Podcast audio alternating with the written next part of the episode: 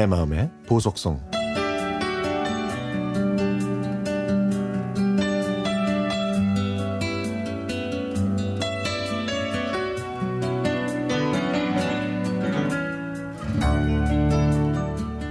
대학생인 딸이 평소에 하지도 않던 애교를 부리면서 집안일 하는 걸 보면서 아 무슨 꿍꿍이가 있겠구나 생각했습니다.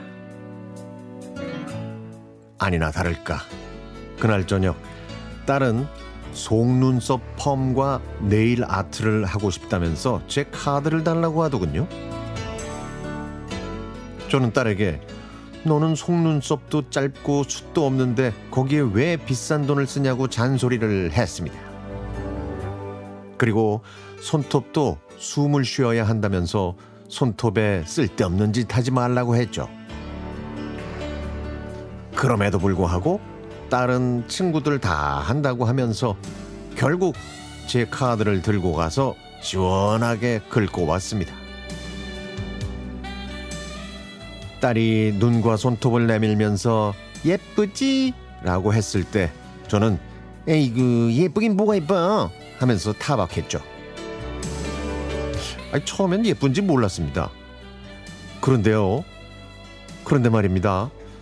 며칠 뒤 밥을 먹다가 딸의 얼굴을 봤는데 아니 갑자기 눈도 커졌고 뭔가 다른 느낌이 들더라고요. 제가 이렇게 호들갑을 떨자 딸은 이게 다 속눈썹 파마의 위력이라면서 자랑하더군요. 딸의 달라진 얼굴을 보면서 제 마음이 조금씩 움직였습니다. 그러면서 나도 한번 해봐 이런 생각이 들었죠. 그래서 신랑한테 의견을 물어봤더니 나이 들어서 웬 주책이냐고 구박만 들었고요. 친구는 별로 표가 안 날 것 같다면서 돈이 아까울 것 같다고 했습니다. 그냥 포기할까 하다가 나를 위해 한 번쯤 투자해보자. 뭐 이런 마음으로 덜컥 예약을 하고 속눈썹 펌을 하게 됐습니다. 그런데 제 우려와는 달리 생각보다 괜찮았습니다. 나이 들어서 처진 눈꺼풀도 올라갔고요. 짝짝이였던 눈도 커 보여서 제 인상이 전체적으로 달라 보일 정도였죠.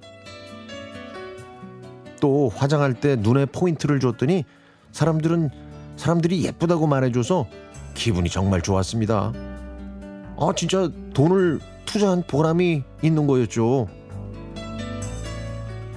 그런데 두 달 정도 지나니까 펌의 효과가 점점 떨어지더군요. 그래서 거울로 보는 제 모습에 조금씩 짜증이 나기 시작했습니다. 이런 제 모습을 보고 딸아이가 엄마 펌 다시 해. 엄마 진짜 예뻤어. 아, 이렇게 얘기를 하는데 그 말이 맞나 싶더라고요. 이때부터 저는 펌을 더 할지 아니면 그만할지를 고민하기 시작했습니다. 그리고는 결국 다시 예약을 했습니다. 아, 이제 가족을 챙길 때마다 나에게도 뭔가를 좀 선물해 보려고요. 제가 제 자신을 아껴야 신랑도 제가 소중한 존재라는 걸 알아줄 것 같았으니까요. 그래서 이번에는 속눈썹 펌도 하고요. 속눈썹 영양제도 살 겁니다. 내 몸을 소중하게 여겨야 한다는 걸 나이 50이 돼서야 비로소 실천하고 있네요.